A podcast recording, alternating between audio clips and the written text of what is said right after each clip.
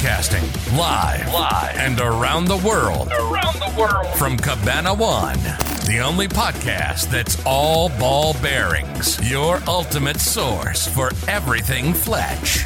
Moon River. Whew. Thank you, Doc. You ever serve time? Laker Jim and his beat reporters will stop at nothing to make sure Fletch lives forever. Forever.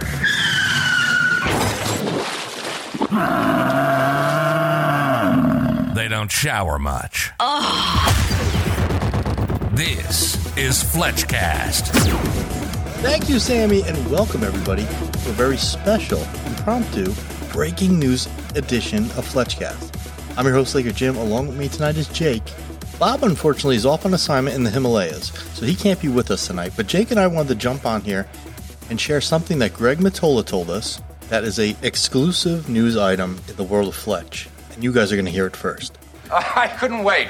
Well, this is a question that all of us have really been asking for months and months after the completion of the Fletch film is Confess Fletch is what we're talking about, the new Fletch film. And the big question we had was where it was going to be released, whether it was going to be in the theaters or streaming, and when it was going to be released. Well, at least we have one of the answers to those questions today, and it's pretty exciting. We can finally put the speculation to bed as to what platform we're going to be able to see Confess Fletch on in this edition of the Jane Doe Report. The Jane Doe Report. I'm turning the story over to a professional reporter.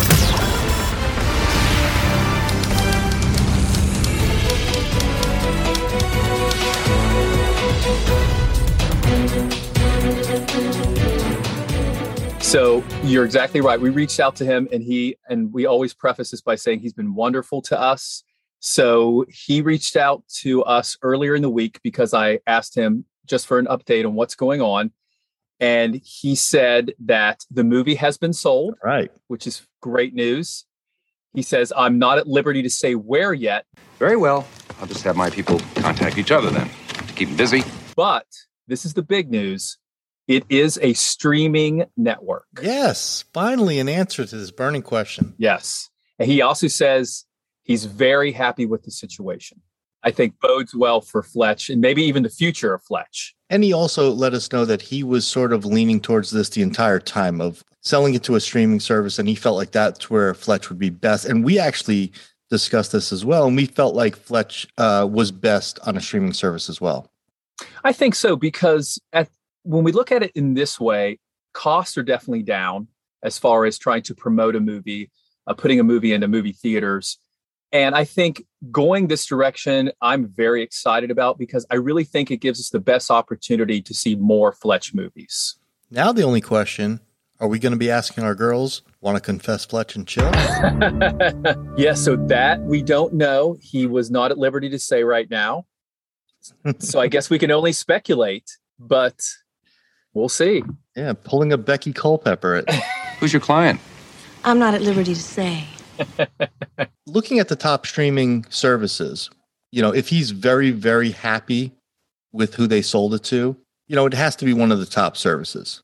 I would imagine, which Mhm. would be Netflix would be the number one, and Amazon Prime would be number two, which I, I was actually surprised to see because Amazon Prime doesn't get a lot of play, so to speak. But Jake, you had mentioned that it has a lot of book series, so it kind of like fits in with some of their programming. Yeah, I think you're exactly right.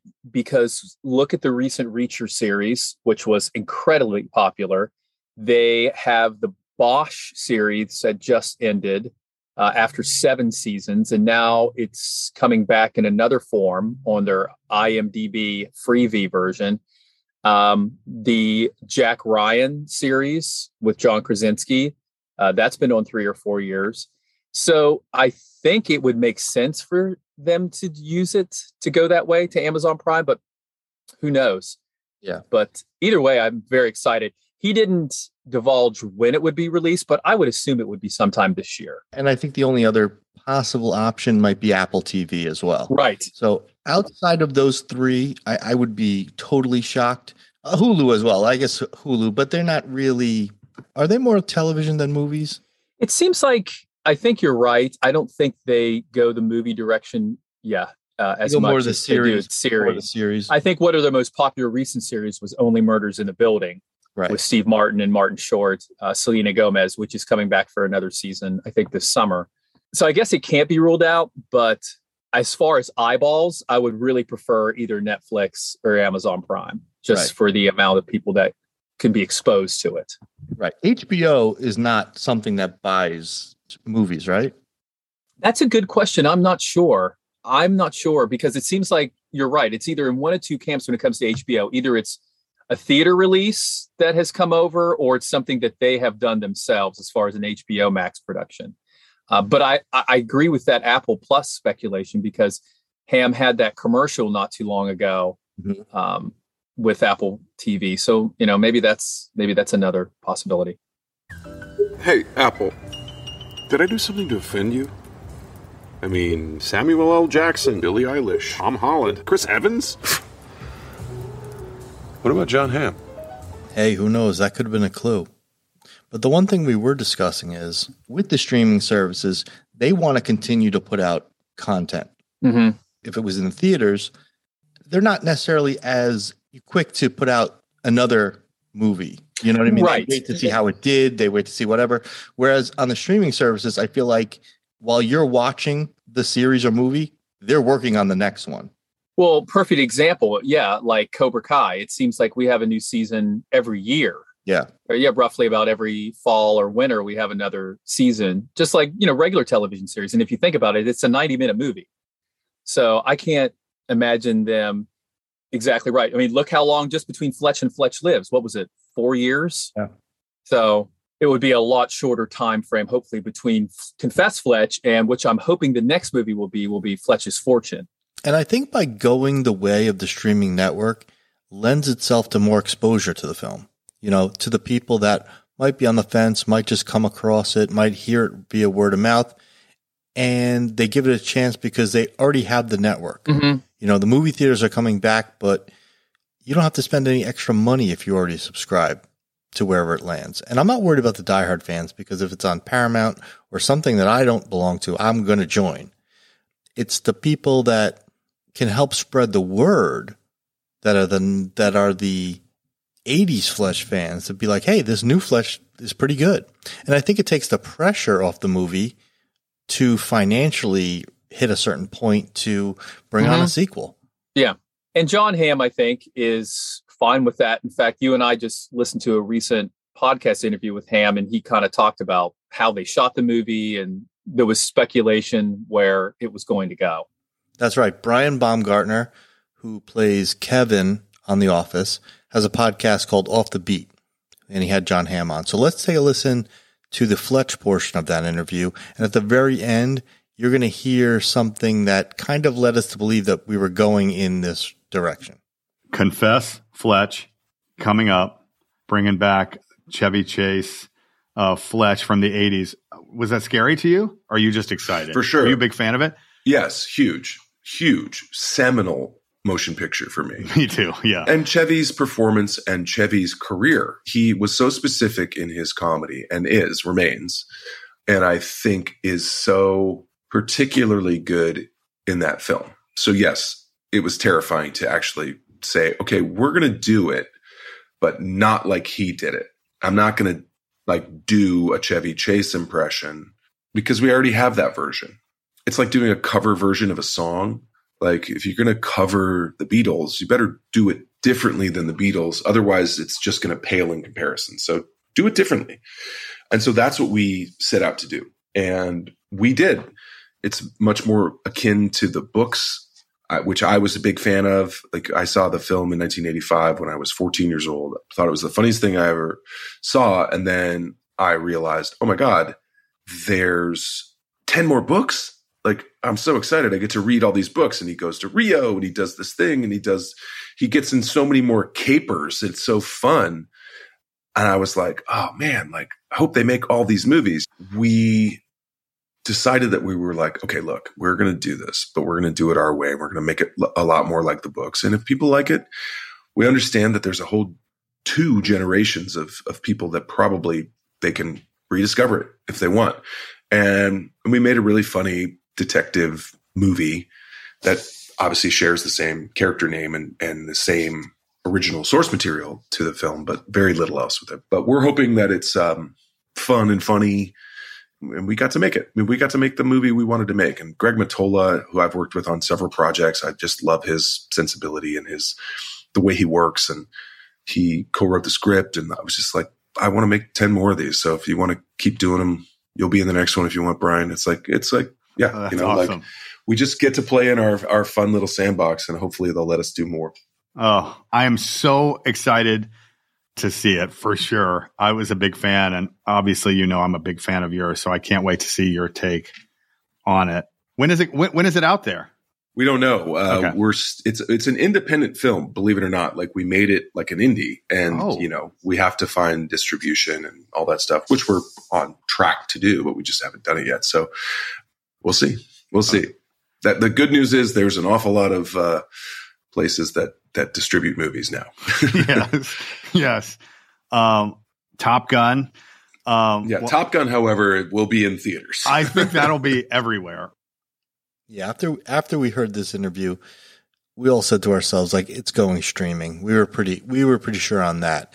He mentions Top Gun. I think the delay in Fletch is because Top Gun it was just first in the queue, and they had to get Top Gun out first, and then Fletch would follow.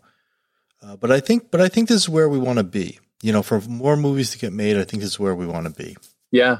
And Jake, you mentioned before your your your dream trilogy would be what? Yeah, my dream trilogy would be Confess Fletch, Fletch's Fortune, and Fletch and the Man Who. But and what's good is I think they're really gung ho about doing the books that we aren't going to see original scripts. That these are going to be based on the books, just like some of the other series that we talked about, like Bosch and and um, and the Reacher series. Who knows? Maybe if Fletch can really find a home on one of these services, then that's when the extended universe becomes maybe a little more attractive, and they go after a property like uh, what's his name, Of, of Flynn. Flynn.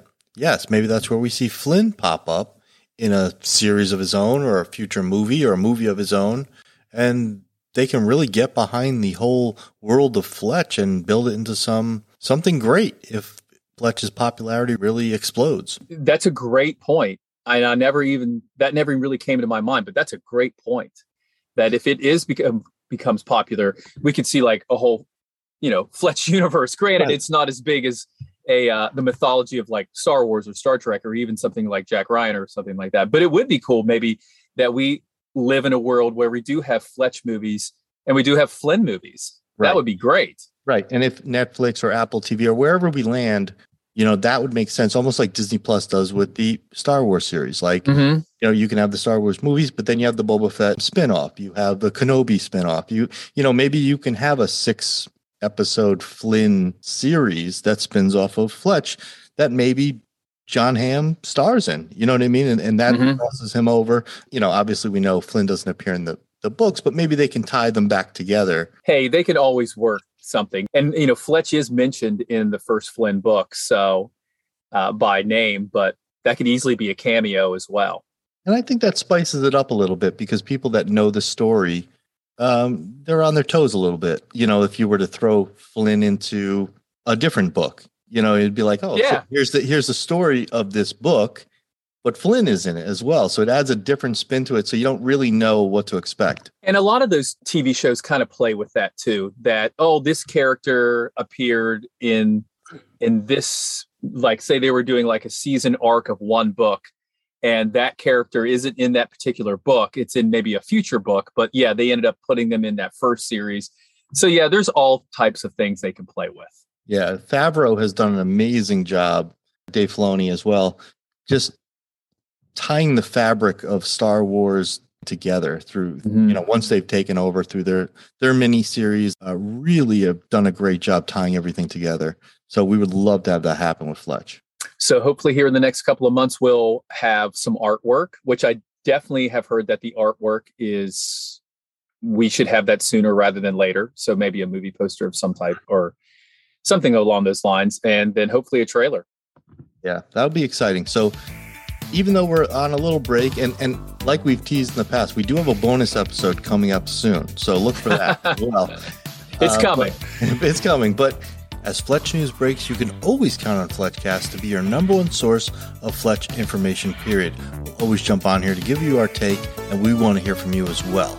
Special thanks to Greg Mottola for trusting us with this information and allowing us to deliver to you guys first. So thank you, Greg, for that. It was a great, great privilege. Greg Mottola knows that we are super fans, that we are probably, you know, the number one fans in the world. So again, gracious enough to let us break the news. So all the thanks goes to him.